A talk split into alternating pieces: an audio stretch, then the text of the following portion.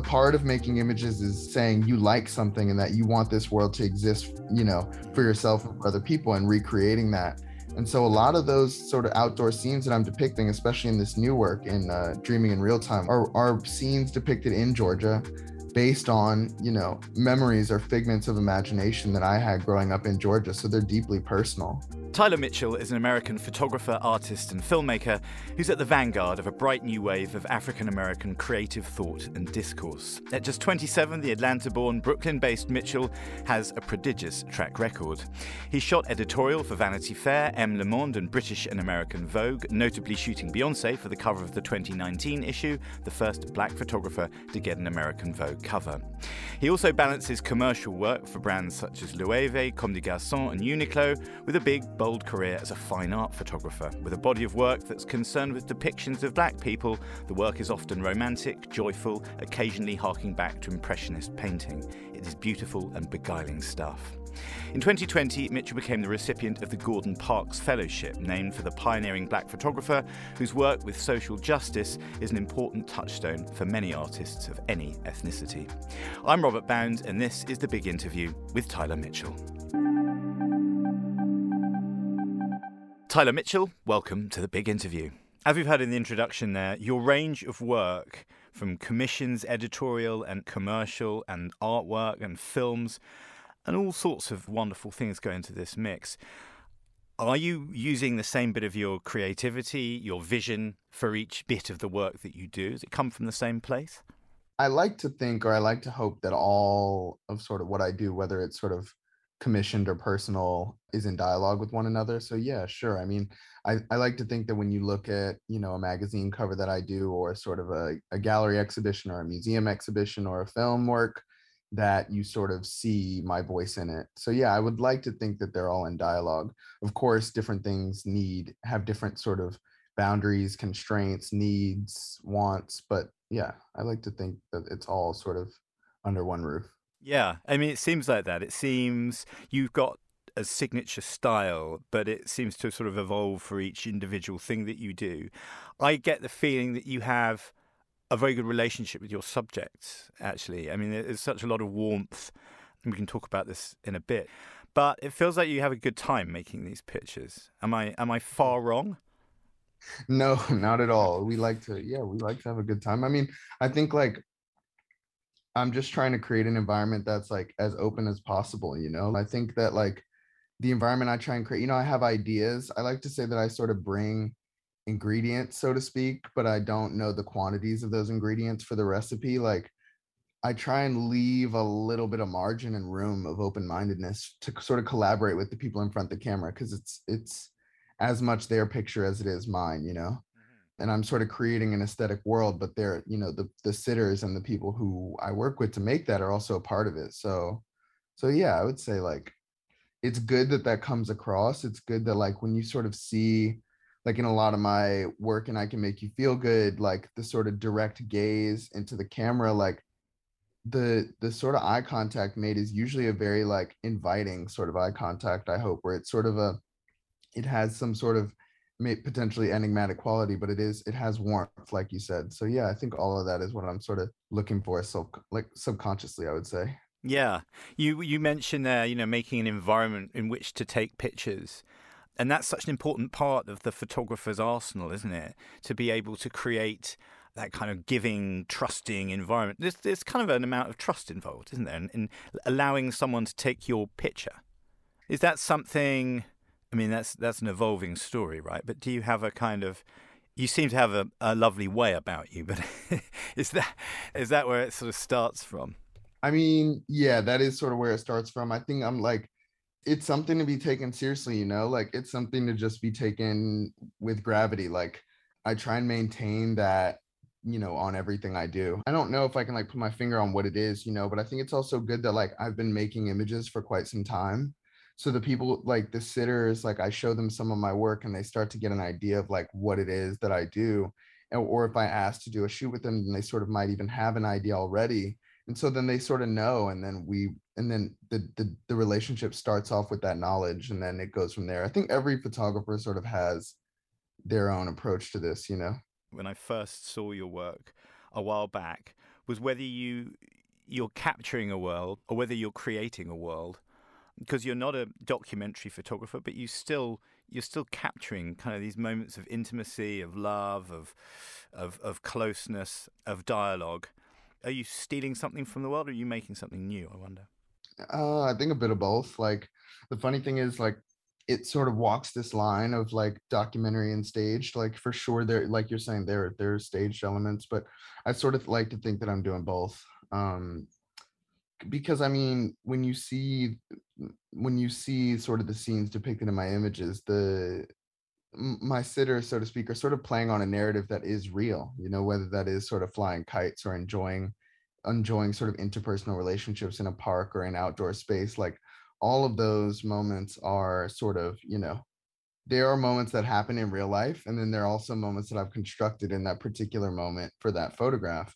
Um, and I think that construction doesn't take away from the sort of reality of the moment. Do you shoot all the time? I mean, you've got a phone in your back pocket, and, and I'm sure you're making notes, as it were, photographic notes and things you like and things you dig and things that are constructed photographs. Is that how you think of it? That every image, every image is is kind of worth its place on your camera roll.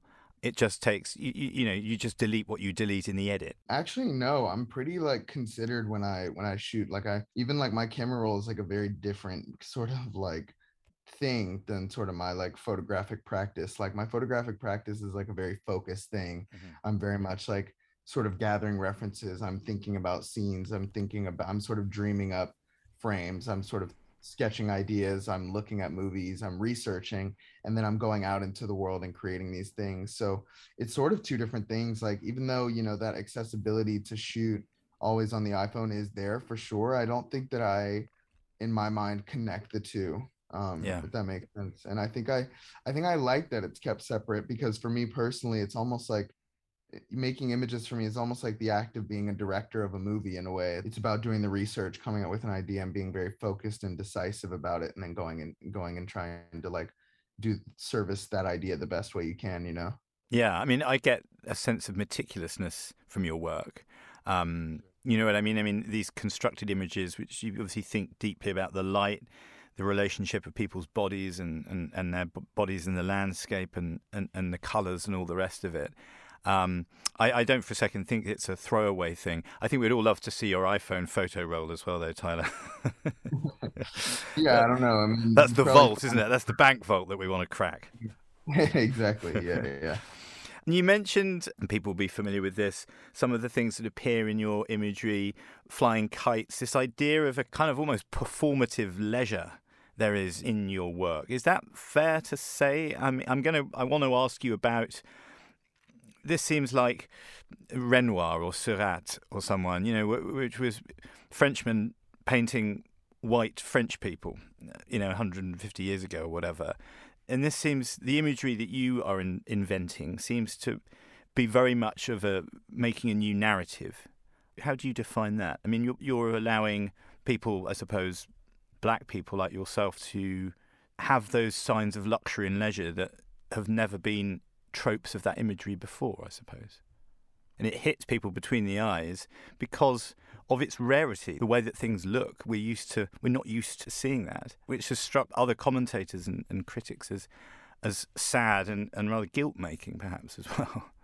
I mean, I think the, uh, you know, there's one conversation which is sort of me making the images, and then there's sort of another pole or side of the conversation which is between the viewer and the images, and I sort of have no role in that. Like, that's sort of why I'm saying I'm I'm sort of on one level flattered that those names come up for you as sort of a reference. But to be honest, these works and these pictures that I'm making are sort of stemmed from personal experience. You know, they are sort of a culmination of looking, you know, more towards a lineage of black image makers, more towards Roy DeCarava's work, more towards Gordon Parks's work, more towards, you know, the Kamoinge workshop photographers or Dawoud Bey or Deana Lawson than they are sort of George Seurat. But I think like and then most importantly above any of those other image makers or artists it's about looking inwards into sort of the experiences i've been lucky enough to have in my own life you know?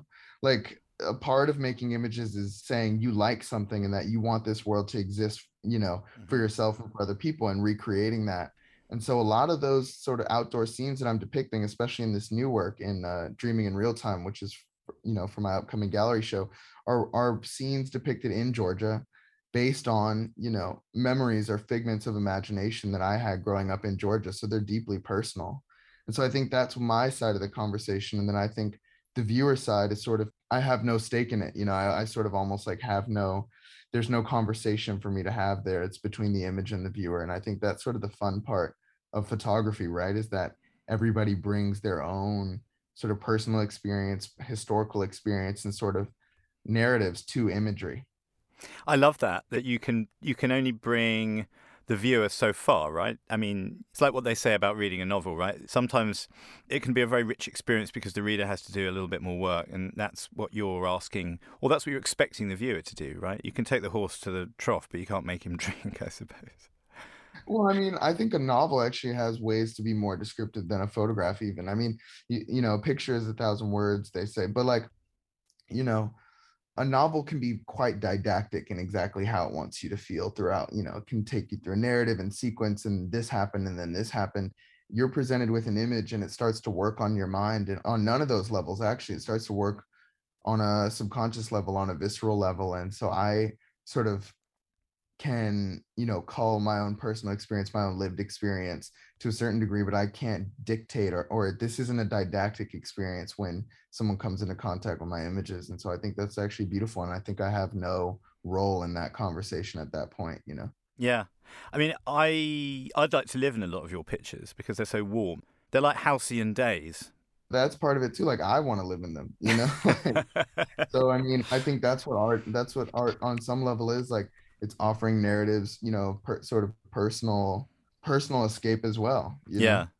that idea of beauty is sort of under recorded in in a lot of contemporary work isn't it? That idea of not beauty for beauty's sake but sim- a simple celebration of it. Is that something that you bear in mind or is it the way that it's been coming out for you that way tyler? Yeah i mean i don't know. I think i'm becoming like less concerned with like the contemporary moment, so to speak. Yeah. Like not not because like not I mean the contemporary moment is very anarchic. Like I don't think you could really pin down like oh this is what this moment is about. Like maybe you could point out some aesthetic signifiers or like things that feel quote unquote contemporary or modern or whatever. But I mean the thing that I'm most interested in or ask myself all the time is like is this thing I'm making singular? And is this thing I'm making, you know, singular to me? Like does it come from who I am as a person and like these things I'm sort of like bearing in these images are sort of my personal interests you know like like you said you know that's this is a world that I sort of want to live in and that's all I can sort of concern myself with all the rest of like where it sits in the canon or how it sits in the canon or you know that's all like time's decision that's all other people's decision that's sort of not my work to do but i'm just sort of tr- here trying to make work that i hope is singular you know? Yeah it's funny read being in the position now where you read you can read about yourself in in different august journals all around the world and people try to communicate to their readers what your narrative is what your preoccupations are what your politics might be. It's nice to be able to step away from having to define everything yourself or do you is that a bit of a frustration? Can it be a bit of a frustration no, I'm not worried. I'm not too worried about like defining everything myself. I mean, mm. life is so, you know, there's there's so many shades of gray in it that it's like there would be no point for an artist to try and define everything themselves at all. Like that's just sort of like I was saying, not the artist's role. And so I think like my role is to sort of make the stuff and hope that it hope that it impacts some people, offers people a narrative that that inspires other things, that propels the human condition forward, that propels, you know, sort of life forward you mentioned that your upcoming show, gallery show, this focuses on, or, or, or, the inspiration is from your your childhood in Georgia. Tell us about that because you're kind of not as far away, sadly for me, from your childhood as I am from mine. I mean, was that a very documented childhood? Were you taking pictures? Were your parents taking pictures? Your family? Is it easy to find the source material, Tyler, for, for your for your upbringing? I think it's funny because the the pictures that I've made for this upcoming body of work sort of reference and speak to so many things. One thing that I'm kind of calling it above everything else is it's really a landscape project. Mm-hmm. Um, it's really a project that's sort of invested in the history of people's relationship to land and to landscape. Um, and and I say that in quotation marks with a capital L, like the formal idea of landscape. And so no, I didn't I don't have tons of, you know, landscape pictures laying around my house that I could look at or I didn't have tons of but I am deeply researched and I was looking at, you know, books that Deborah Willis would show me like picturing the South, images from, you know, sort of the American South from 1880 to the present. I was looking at Gordon Parks projects in Kansas, right, or in Alabama. Um, I was looking at tons of things. And then I was also thinking about sort of, well, I mean, the title itself of the show is Dreaming in Real Time, right? So these images, uh, like we just just discussed, are sort of staged, and I sort of am also pulling figments of my imagination, even if I don't have the reference material in my home or whatever.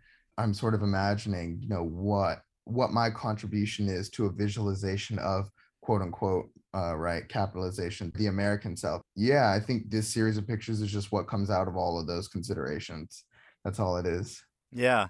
I mean what about you grew up you know in a very mediated age right? With you know mm. you're a kid of the the internet. What is it do you have to reconfigure how you how you think in terms of that of some of that imagery to be showing in galleries? Or you know when the intention is for those pictures to be in a gallery first and foremost before anywhere else before they're covered in magazines and and things right. like that?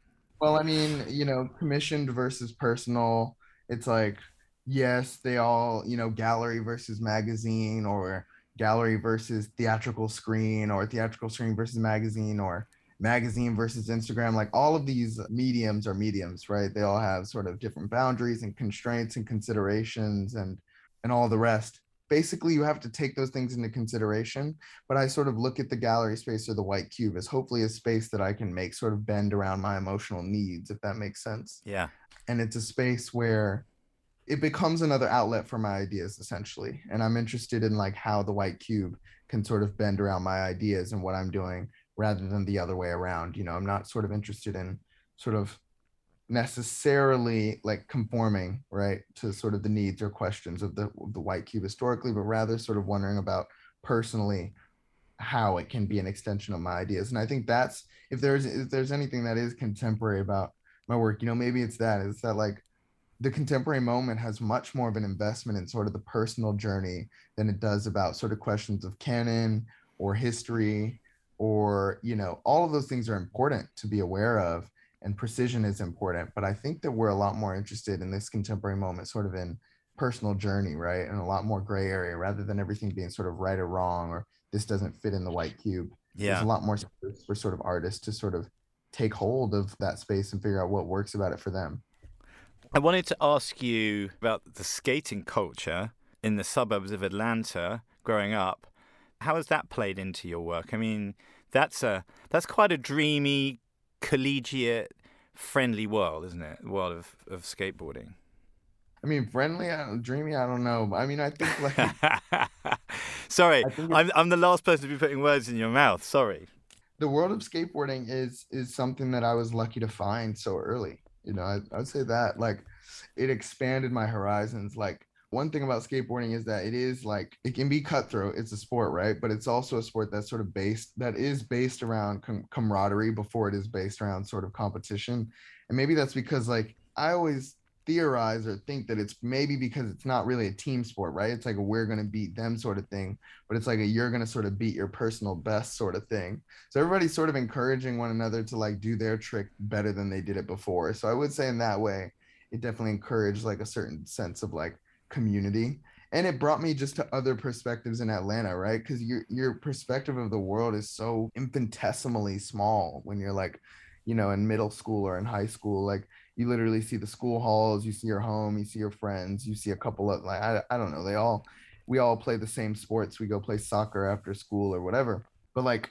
skateboarding became this thing to like see just like a bigger community and bigger perspectives within Atlanta. So uh, if if there's any like credit owed to skateboarding in this like work that I'm making now, or if there's any sort of like connection to the world of skateboarding, it's in that sort of eye-opening community sort of look at Atlanta, if that makes sense. And just like a range of backgrounds, right? Because another thing about like a middle school or a high school is that it's so regionalized, it's so localized, it's so sort of constrained socioeconomically to like one or two backgrounds. You know, but skateboarding, it's like the kids that find themselves skateboarding are from all over, right? It's got grit to it, you know what I mean? And so like that that really is something that I sort of uh, value. Yeah, I mean it's a tribe, I guess, isn't it? And what turned you onto it? Was it the skateboarding itself? Was it kind of being part of a different group? Was it you just have a, a deep seated love of baggy clothes and vans? I mean, I honestly got obsessed through like I don't know, like I don't I don't remember how I exactly found it, but once I was hooked, I was hooked. And like I taught myself, you know, with using YouTube tutorials of like, here's how to do tricks, here's how to do this. And like, it was very much a solo act for me at first until I found that community. I mean, I do remember growing up, like being just a Tumblr kid, like being obsessed with, you know, there's a website called The Berrics, which was a secret skate park in Los Angeles that felt like some faraway land. And I saw people like, for the first time, I remember seeing people like uh, Tyler, the creator, actually, and like Odd Future, you know, his whole collective, like, like in that Berrics skate park in that secret skate park in LA and I was like I've never seen kids that look like me and that sort of feel like they dress how I want to dress and like act in a certain way that I really sort of respect. Like I was like sometimes you have to see it to be it you know or what, what have you. And so like some of the internet exposure whether it was through Tumblr or through Odd Future through the Berrics was like huge for encouraging me. Were you shooting stuff you were shooting films then right rather than I was yeah, I was mainly more of a filmmaker. Like I sort of there's a whole art to the sort of filming of skateboarding and I I got obsessed with that and so I was really a filmmaker.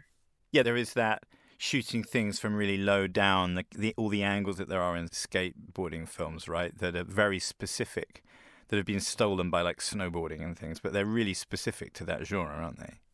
Exactly, exactly. Yeah, I mean, I love that. I wanted to ask you about. Uh, we we talked at the beginning, Tyler, about you know feeling like you get on very well with your subjects. That there's a real warmth. There's a warmth between the lens and the and the sitter.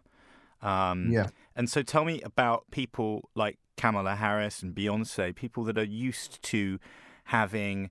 They've got a great sense of their own you know personhood and agency and you know kind of uh, make decisions about their own images quite quite often.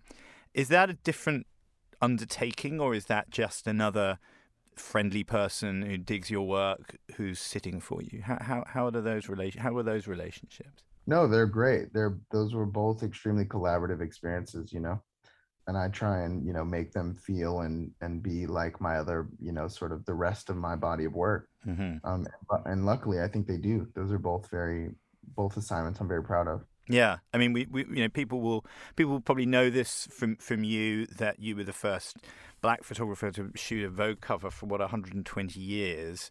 Um, you mentioned you know Gordon Parks, you the, the, the great photographer you're on the Gordon Parks Fellowship, all the rest of it. Is it tiresome to be felt that you're being part of a movement, that you're part of changing history, or is it something to be? Is it just another part of your practice, or, or is it something that you feel someone people are you know putting a crown on your head because of it? I wonder. I, I, I think my responsibility is to my work, you know, and to the things I create, and to how that imp- and how that you know sort of positively impacts people. Again viscerally or subconsciously i think that's a really great thing um, and i'm really proud of the work that i make so i think like that's sort of my first and foremost responsibility like i don't i sort of don't consider much else really no no it's for yeah. other people right to to fill in yeah. there yeah yeah, yeah exactly yeah. um and i can't not ask a photographer of note about what they first fell in love with the imagery that they first fell in love with when you were a kid and, and the and the um the camera you captured that on, Tyler? I think it was an old Canon DSLR. I don't remember like the I don't remember the specifics, but it was a DSLR. I remember like it was like a, it had a video and a photo mode, which was kind of cool because you could switch from like one to the other, and I thought that was really nice. I mean, skateboarding, you know, like I was saying, like I think it was it was really the skateboarders at the start. Um, that that was sort of what fascinated me, and it wasn't much else. It was just like, oh, I'm really interested in the sport of skateboarding. I didn't really think about any of that other stuff until like later in life, you know. Like I said, my sort of horizons were very small, and I think that that's fine. You know, that's how you sort of come into this world. Yeah, yeah, I love that, and and it's interesting. I think with your you sort of said that your your horizons are small at that point, and your latest your upcoming show is about landscapes. It feels like you're, you know, you're thinking about it very deeply, but you're making work that is exactly that seems to be evolving uh, very quickly as well. Yeah, Yeah, exactly. Exactly. We're going places. Yeah. Yeah. Tyler Mitchell, thank you very much for joining us on The Big Interview. Thanks, brother. Appreciate it.